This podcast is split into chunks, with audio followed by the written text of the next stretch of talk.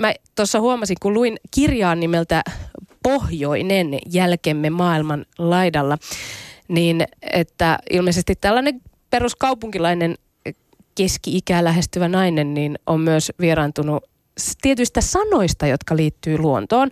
Nimittäin tässä kirjassa ö, esiintyy sanat kero, rakka, jotos ja palsa esimerkiksi. Siellä oli muitakin, mutta nämä mä nyt nostin sieltä esiin. Ja vasta googlauksen ja hake, haun jälkeen niin nämä sanat sai merkityksen mun päässä. Palsa oli tuttu lähinnä Kalervo-palsasta, mutta sitten mä tajusin, että ai niin, hmm, sekin voi tosiaan tarkoittaa se sukunimikin jotakin. Ää, toki tässä varmaan vaikuttaa siis se, että murteet on alueellisia ja, ja sellaiset murteet ja sanat, mitkä tuolla pohjoisen murteissa on, niin ei välttämättä ole täällä tällaisella Turku Helsinki-akselilla pyörineelle ihmiselle mitenkään hirveän tuttuja. Ö, mutta Tänään siis puhutaan pohjoisesta ja puhutaan pohjoisen luonnon tilanteesta ja siitä, että miten ympäristö on muokka- muokkautunut. Mutta aloitetaan nyt tässä kohtaa jo, kun meillä vieras istuu studiossa, niin näistä sanoista. Mm, mitä mieltä sä oot Noston tämän päivän vieras pohjoinen jälkemä maailmanlaidalla kirjan kirjoittaja Antti Haata ja ollaanko me kaupunkilaiset auttamattoman vieraantuneita jotenkin luonnosta? No ei me olla auttamattoman vieraantuneita luonnosta, mutta tuota, voi sanoa näin suurella tasolla, että koko yhteiskunta on alkanut vieraantumaan luonnosta aika pahoin. Et se näkyy jo, jo siinä tavassa, niin kun, öö, miten me kohtelemme luontoa ja, ja minkälainen käsitys meillä on yleensäkään luonnosta. No entä noi sanat, onko sä törmännyt vastaavanlaisiin luontotermeihin täällä etelässä nyt kun täällä päin asut? No hyvä kysymys, kyllä niitä varmaan täällä on, mutta mä oon niin paljon keskittynyt pohjoiseen, että mä en ikään kuin huomioida, onko tällaisia luontotermejä, mutta todennäköisesti niitä ihan varmasti on olemassa etelässä. Onko sulla tota itselläsi joku lempiluontosana, mitä sä tykkäät käyttää tai mikä kuulostaa sun korvissa jotenkin erityisen ihanalta? No, no äh, vaikea sanoa, kun mä olen mitään sellaista lempiluontosanaa, mutta mulla on kyllä lempiympäristöjä luonnossa, mistä mä tykkään tosi paljon. Aha, mitä, mitä ne ympäristöt on? No esimerkiksi kyllä jäämeri ja jäämeren tuuli on mulle semmoisia elementtejä, mitkä on täysin niin kuin keskeisiä myös mun omaa identiteettiä. Onko tuollaisella muuten tuulelle e, erityisesti jotain sanaa pohjoisessa? Öö, no onhan sille, mutta oikeastaan mikään niistä sanoista ei tee oikeutta sille, sille tuntemukselle, mitä se jämeren tuuli saa sulle aikaan, kun sä oot vaikka hiihtämässä jossain kaamoksessa tai sitten seisot tota niin, äh, lintuvuoren reunalla jossain kesäyön valossa, niin sille tuntemukselle ei, ja sille, sitä on hirveän vaikea löytää sellaisia sanoja, jotka niin kuin tekee oikeutta. Kuvaile vielä vähän sitä tuntemusta, haluan tietää. No se on semmoinen äärettömän vapauden tunne ja, ja semmoinen, semmoinen tuota, todella, että sä olet siellä luonnossa konkreettisesti, kun sä tunnet sen tuulen kosketuksen iholla. Antti, sä olit kesällä 2005 vaellusreissulla Näätämöstä Pulmankijärvelle. Ja tää, sä oot kertonut, että tämä matka ö, muutti sun elämässä tosi paljon ja, ja toimi ilmeisestikin jonkinlaisena innoittajana itse asiassa tämän Pohjoinen kirjankin tekemiseen. Ö, kerro, että mitä siellä matkalla oikein tapahtui? Mikä se oli, mikä muutti kaiken? No se oli oikeastaan aika hyvin yksinkertainen ja, ja tämmöinen pieni asia, että tonne, me oltiin mun hyvä ystävän Arnon kanssa vaeltamassa siellä ja tuota, pidettiin siinä päivä ukkosmyrsky joen rannassa ja tuota, kun ukkosmyrskyt meni ohi, jatkamme matkaa ja kävelimme yössä sitten tuota, niin sitä retkelyreittiä eteenpäin ja tultiin poroaidan läpi. Mentiin sitä aidasta, suljettiin veräjä ja kun oltiin nostamassa rinkkoja selkeä, niin huomattiin, että siinä nukkuu joku valkoinen lintu siinä poroaidan tolpassa ja tuota, se näytti täysin niin kuin ikään kuin tietä, olevan ei tietoinen meidän läsnäolosta ja tuota, saatiin seurata sitä parinkymmenen metrin päästä, kun se nukkui siinä kesäyössä. Yöttämöön aurinko valasi sitä ja sitten kun se lähti lentoon, niin se oli semmoinen oikein vanha, hyvin vaalea tunturihaukka, niin se elämys siinä hetkessä muutti niin konkreettisesti jotain. jotain. Siinä tuli semmoinen niin valtava äh, kiinnostus niin kuin siihen ympäröivään luontoon ja semmoinen niin kuin polte saada tietää enemmän. Hmm. Ja sulle ei sitten, sä kuitenkin oot elänyt myös tuolla Kainuun seudulla, niin kuitenkin oot ollut luonnonkin keskellä, mutta se aiempi elämä ei sitten ollut vielä tällaisia elämyksiä tarjonnut. Totta kai se aiempi elämä on Kainuussakin tarjonnut tämmöiseen, mutta ehkä siinä on oli myös semmoinen niin taitekohta elämästä on, on ollut opiskelemassa siinä ja tuota, on ollut niin ne kiireiset opintovuodet siinä ja, ja siinä niin kuin tavallaan sitten jäänyt vähin se luonnossa vietetty aika ja sitten kun tulee tämmöinen reissu hyvän ystävän kanssa, jossa tapahtuu jotain tällaista tosi niin kuin ikään kuin mieleenpainuvaa, niin se voi muuttaa tosi paljon ihmisessä ja, ja niin kuin ikään kuin äh, sulle tulee tietynlaista perspektiiviä ja sitten haluat ehkä niin kuin tietää lisää. No, miten pahasti sä nyt sitten oot koukussa siihen luontoon ja erämaahan, jos puhutaan ihan ajallisesti? Kuinka paljon sä esimerkiksi vuosittain käyt pohjoisen luonnossa? No se tietysti riippuu tosi paljon. Nythän mä oon viimeiset vuodet tehnyt tätä kirjaa, niin siinä on tullut tosi paljon. Sitten niin kuin ikään kuin liikuttu, että viime vuonna oli varmaan yli 200 reissupäivää. Että mä en ole laskenut näitä ja en ole kirjannut ylös mihinkään. Että itse kävi niin, että mä erään talven alussa aloin kirjaamaan, että kuinka paljon mä hiihdän talvessa. Mutta sitten kun ensilumeet oli ensilumeet tuli siinä jo loka-marraskuun vaihteessa, jolloin pääsi hiihtämään, niin mä sitten tota, siinä alussa viitsin kirjata, olikohan se nyt kahden viikon vai kolmen viikon aikana, kun niitä kilometrejä alkoi olemaan jo 200 metsäsuksilla, niin en sitten niinku enää viittinyt kirjata ylös, kun siinä ei oikein ollut mitään mieltä. Et, et tota, Mutta tosi paljon mä oon viettänyt aikaa pohjoisessa ja tota, reistot on pitkiä ja, ja tota, vaihtelevasti vietän aikaa luonnossa. No sä pääset luontoon ihastelemaan näitä maisemia, mutta millainen maisema sun kotiovelta aukeaa? Kiinnostaako se sua yhtään? No totta kai. Ja tuota, kyllä mun kotiovelta aukeaa semmoinen äh, eteläsuomalainen metsä, missä on siellä täällä vanhoja puita ja semmoisia niin ikään kuin vielä äh, niin kuin metsän tuntua, eikä pelkästään puita. Taikka betonia. Mm. no, sä tunnet pohjoisen hyvin ja ylipäätään oot paljon ollut luonnossa ja niitä hiihtokilometrejä satoja, niin varmaan monet puolet on villistä luonnosta tullut todistettua, mutta mikä on sellainen, mikä on sut viimeksi saanut suorastaan haukkomaan henkeä? No kyllä niitä hetkiä tulee säännöllisesti. Et yleensä ne tapahtuu tosi yllättäen, mutta tuota, kyllä mä olin viime talvena kuvaamassa miekkavalaita kaamoksessa, niin kyllä se niin kuin aika se on semmoinen aika jäätävän hieno hetki. Ei, ei sitä voi muuten oikein kuvaita. Onko se niin kuin, se, mitä sä näet vai kuulet vai? Se on se koko, se on se koko niin kokonaisvaltainen kokemus. Et, tota, kamera on itse asiassa hyvin vajaa media. Sillä on hyvin vaikea niin kuin tallentaa niitä kaikkia tuntemuksia. Esimerkiksi sitä, että jos miekkavalas nousee pintaan ja puhaltaa ja sen puhallushengitys, uloshengityksen mukana vesi pärskyy ja ne pärskeet laskeutuu sun kasvoille, niin sitä tunnetta on täysin mahdoton kameralla tallentaa. Oot siis ollut tosi lähellä. Joo. Missä päin tämä oli? Tämä on tuolla semmoinen paikka kuin uh, Naavuona Kväänengen tuolla, eli Naavuotna saameksi. Ja Tromson ja Finnmarkin uh, läänien rajalla Pohjois-Norjassa. Kilpisjärveltä noin 200 kilometriä pohjoiseen. Tuota, tässä sun kirjassa tuota, sä kerrot, että sä oot kuullut revontulien ääntä. Sitä on vähän kiistelty, että tuleeko niistä, kuuluuko niistä maahan asti jotakin ääntä vai, vai onko se jotakin mielikuvitusta vai mitä se on. Tosin nyt vissiin viimeaikaiset tutkimukset on osoittaneet, että niistä ihan oikeasti kuuluisi jotain ääntä. Ja sä oot nyt yksi sellainen, joka on ilmeisesti sitten todistanut tätä. Kerro vielä siitäkin.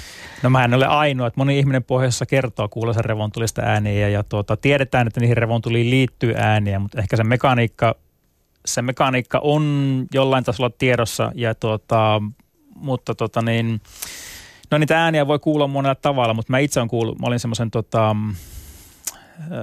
tämä oli syyskuu, täysikuu ja täysin, täysin tyyni jäämeri. Mä olin Tenovuonon rannalla ja, ja katselin revontulia, kun ne syttyi taivaalle ja yhtäkkiä tuli semmoinen todella voimakas ikään kuin revontulien tanssi. Todella, todella niin kuin täysikuun läpi se taivastanssi ikään kuin olisi ollut semmoisen niin kuin neonvalojen sateessa. Ja silloin kuului semmoista niin kuin sähköistä huminaa ja, ja siinä ei ollut oikein mitään muuta, mikä pystyy sitä ääntä, ääntä tuottamaan. Ja, ja kyllä se niin kuin täytyy silloin itse hyväksyä, että nyt se paras selitys silloin, että tulee niin kuin tästä revontulien ilmiöstä jollain tavalla.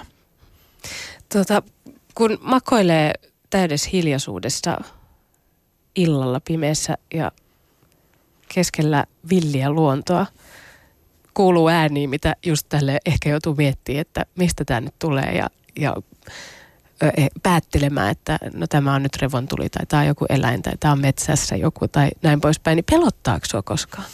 No ei mua käytännössä pelota ollenkaan. Et, et monet asiat tai melkein kaikki luonnossa on hyvin loogisia ja niillä on aina selitys. Ja, ja tuota, jos se selitys oli heti selvä, niin kyllä se, sitä pystyy niin kuin ikään kuin jälkeenpäin selvittämään. Että ei mulle tule, mä oon niin kuin siinä suhteessa tosi niin kuin looginen ihminen, että mä yritän pystyn selittämään niitä asioita itselleni ja sitten taas eh, se, että siellä luonnossa tapahtuisi mulle jotain, se on hyvin epätodennäköistä, että en mä pelkää siellä. Mutta siis luonnon hiljaisuushan myös pelottaa joitain Joo, ihmisiä. kyllä se on tota niin, me ihmiset ollaan monella tavalla erkaannuttu tästä ikään kuin ympäristöstä tämmöisellä tavalla, että tuota niin, semmoista hyvin luonnolliset elementit, niin kuin just hiljaisuus, niin äh, esimerkiksi Pohjois-Lapissa tai Lapissa, kun siellä käy paljon turisteja Aasiasta, niin se hiljaisuus voi olla niille ylitsekäymätön pelote niin, että niin kuin se estää niitä ihan fyysisesti esimerkiksi liikkumasta niissä niin kuin ikään kuin ympäristössä, koska silloin on yksinkertaisesti liian hiljasta ja ehkä liian pimeää, jolloin he tuntevat olonsa todella turvattomaksi. Et se kyllä kertoo niin kuin sitä, että, että, että ihmiset, jotka pitkään elää ympäristössä, missä ei sellaista hiljaisuutta ole, missä ei tavallaan ole sitä semmoista ikään kuin luonnollista hiljaisuutta, niin myös sit sillä tavalla niin, äh, erkaantuvat sitä hiljaisuudesta elementtinä. Mutta sulle se on rauhoittavaa? No se on todella rauhoittavaa, mutta toisaalta se voi olla myös, jos, jos tota niin, äh, siellä ikään kuin on, on, on vaikkapa valokuvaamassa eläimiä, niin toisaalta se on myös hirvittävän sit niin kuin, äh, myös niin kuin, äh, miten se kuvaisi, äh, välillä ei toivottu elementti se, se hiljaisuus. Kuuntelet nostoa ja meillä täällä studiossa tänään vieraana Antti Haataja, joka on siis kir- kirjoittanut ja valokuvannut kuvat kirjaan Pohjoinen jälkemme maailman laidalla. Kirja käsittelee siis Saamenmaan luontoa hyvinkin monipuolisesti eläimiä ja, ja sitä luontoa ja ympäristöä ja myös näitä saamelaisia itseään, mutta mm, kun nyt puhutaan ihmisen ja luonnon suhteesta ja siitä, miten ihminen on omalla toiminnallaan muokannut ja joidenkin mielestä varmaan myös tuhonnut sitä monimuotoista luontoa, niin tota, miten sä Antti koet, että pohjoinen on muuttunut sinä aikana, kun sä oot siellä ollut ja, ja nähnyt sitä ympäristöä? Kyllä se on muuttunut ihan konkreettisesti. Et, et itse asiassa sinä aikana, kun minä olen kuvannut tätä kirjaa, niin voidaan sanoa, että naali on kuollut sukupuuttoon Pohjois-Norjasta ja Pohjois-Suomesta. Et se on todella konkreettista, että tämän kirjan alkuaikoina ja, ja tuota, useampaan otteeseen on kuvannut naalia, päässyt kuvaamaan, päässyt näkemään niitä ihan luonnonvaraisia naaleja luonnonvarassa ympäristössä, mutta nyt ne ovat käytännössä kadonneet sinä aikana. Samalla tavalla siellä näkee monien muiden eläinlajien hiipuvan pikkuhiljaa tunturipöllö, tunturisopuli, tunturikiuru. Nämä kaikki eläimet ovat katoamassa meiltä Suomesta vähintään ja, ja todennäköisesti myös jollain aikavälillä ihan pohjoisemmasta Norjasta ja Pohjois-Ruotsista. Mm. Niin itse asiassa tuossa kirjassa sä kerrot, että, että 1800-1900-lukujen vaihteesta naaleja oli Suomessa satoja, jopa tuhat. Ja nyt on ainoastaan yksittäisiä havaintoja mahdollisesti siellä täällä. Ja metsokanta on arvioitu vähentyneen 60-luvulta jopa 60 prosenttia. Kiljuhanhi, joka on ollut 1800-luvun lopussa Lapin runsaslukuisin hanhilaji, niin, niin on nykyään hyvin harvoin tavattava lintu tuolla pohjoisessa. Nämä on ehkä vähän tällaisia eläinlajeja, mistä ei hirveästi puhuta. Paljon puhutaan norpasta ja, ja sitä suojellaan. Ja kyllä mä vähän katselin, että, että myöskin kyllä naaleista puhutaan tuolla WWF-sivuilla ja niillekin on oma tilansa, mutta ehkä mediassa ja pu, ihmisten puheissa niin ne no, norpat on mm. e, ennen kaikkea mukana, mutta siis ollaanko me sitten me ihan tavalliset ihmiset riittävän tietoisia siitä, niistä muutoksista, mitä siellä tapahtuu? No lyhyt vastaus tuohon, että ehdottomasti ei. Et tota, yleisestikään niin kuin ikään kuin ihmisten tietämys siitä, mitä ilmastonmuutos tarkoittaa ja miten konkreettinen se täällä, meillä tällä hetkellä on, niin se tietämys siitä on hyvin vajaata. Samoin kuin tämä kuudennen sukupuuttoalue, eli eläinlajien katoaminen on toinen, toinen, toinen erittäin merkittävä aikamme niin kuin tämmöinen ilmiö luonnossa. Ja, ja näistä tiedetään tosi vähän. Ja sanotaan, voi sanoa näin, että niistä tietämystä on kyllä tarjolla – mutta se ongelma voi olla myös siinä, että ihmiset ei hyväksy välttämättä vielä, että se johtuu heistä itsestään. Ja, ja tuota, niin tieteellinen tutkimus ottaa ihan vääjäämättä, että me ihmiset ollaan se suurin syy sekä ilmastonmuutokselle että eläinlajien katoamiselle. Mm.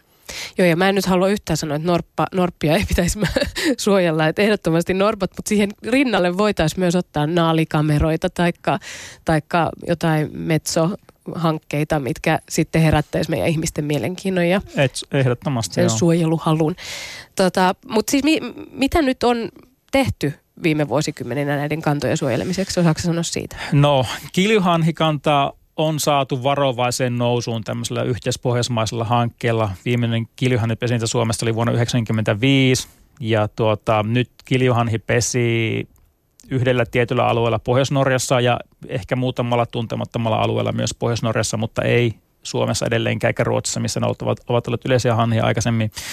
Öö, naalikantaa palautetaan Ruotsissa ja Norjassa öö, hyvin paljon niin kuin tämmöisillä luonnonvaraisista naaleista tarhassa kasvatetuilla naaleilla, joita sitten niin lennätetään helikopterilla tunturialueelle ja niitä ruokitaan siellä. Ja sitten se kääntöpuolet sieltä ammutaan kettuja valtavat määrät pois. Kelka, kelkalla ajetaan kettuja takaa ja ammutaan ne sieltä pois, koska kettu on naalin ki- kilpailija. Mutta Suomessa ei käytännössä tehdä mitään muuta. Et kun meillä, meillä tarkkaillaan tarkkaillaan niin kuin ikään kuin naalikannan kehitystä ja jonkin verran ammutaan kettuja. Viime, aikoina, viime vuosina ammuttu vähän enemmänkin, mutta tota, kyllä meillä suojelumäärärahat on esimerkiksi Ruotsia ja Norjaan verrattuna todella auttamattoman mitättömät.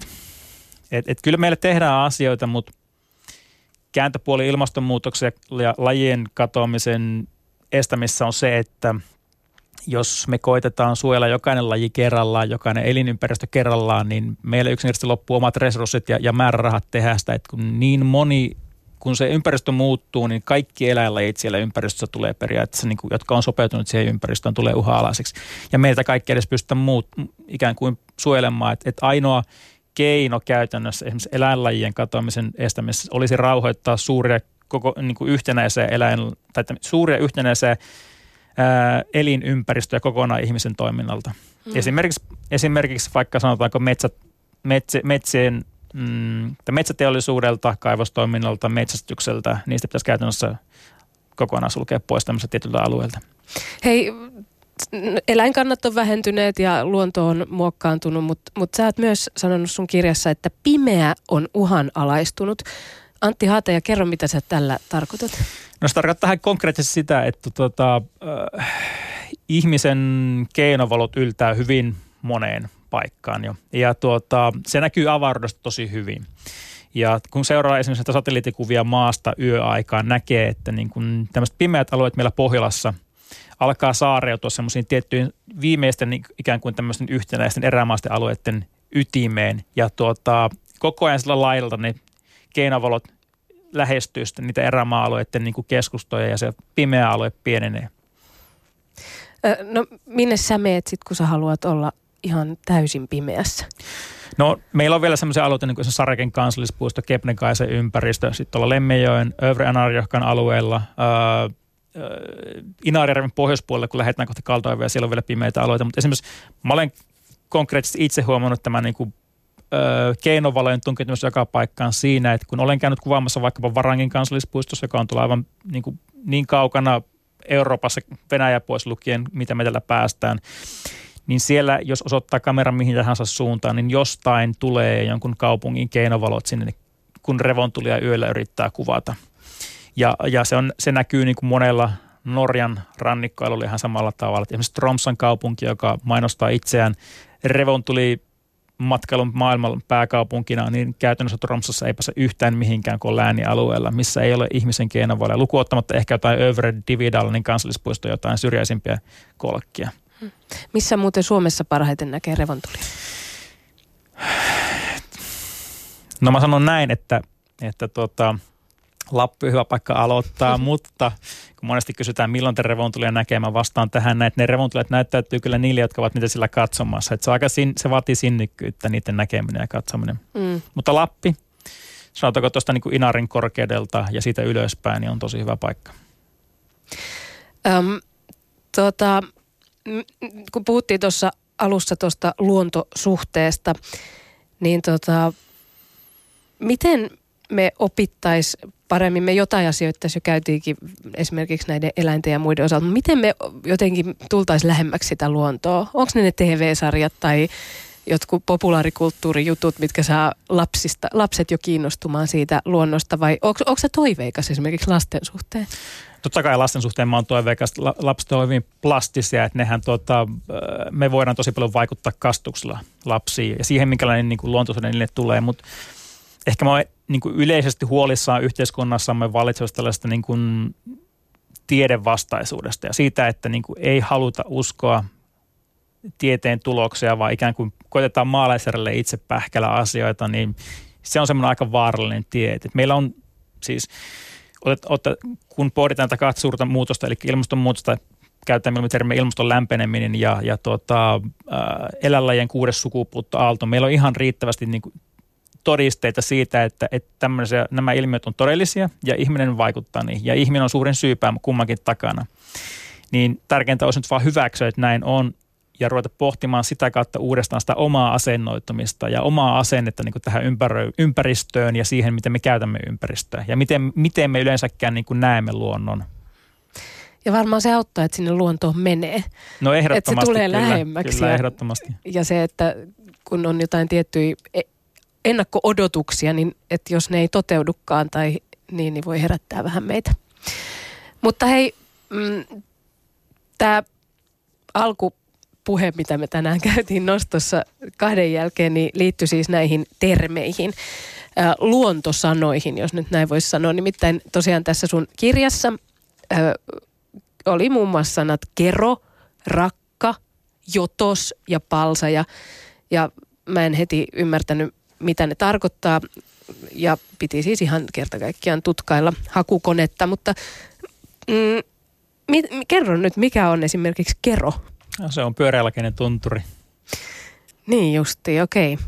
Ja niitä, niitä sun lapsuudessa on käytetty tällaista sanaa vai onko sä oppinut sen nyt? No näillä? kyllä, jokainen löytää kartasta esimerkiksi katsomalla näitä paikkojen nimiä, mutta tota, nyt tässä on tämmöinen mielenkiintoinen twisti, että Pohjois-Lappi ja Saamenmaa, niin siellähän käytännössä niin nämä saamen, saamelaiset ovat olleet siellä ennen, jolloin paikalla on syntynyt aluksi saamenkieliseen nimiä, eli tavallaan monet näistä nimistä saattaa olla käännöksiä, ja tota, mutta mut joo. Entä jotos? No jotos on tämmöinen niin kuin ikään kuin eläinten tekemä polku. Eli ne niin kuin jälki, mm. jälkiä menee. Ja rakka? No sen voisi hyvin kuvata kivipelto, eli valtavasti kiviä vieri vieressä. Entä se Kalervo Palsan palsa? No palsa on taas sitten tällainen tota, niin suotyyppi, missä tota, niin on jäälinssi sillä turpeen sisällä, joka nostaa sen tota, suon ylös. Se on sillä tavalla koholla siinä niin kuin suon yläpuolella, sen maanpinnan tason yläpuolella. Mahtavaa. Nyt kaikilla on auennut tällaisia pohjoisia luonnonsanoja ja niistä intoutuneena mennään tutkimaan jotoksia tota, kerron laelle, jos niin voi sanoa. Hei, kiitos Antti Haataja ihan tosi paljon, että, että tulit meille tänään nostoon vieraaksi ja onnea vielä tuosta upeasta kirjasta, missä on myös niitä sun hienoja valokuvia. Kiitoksia paljon.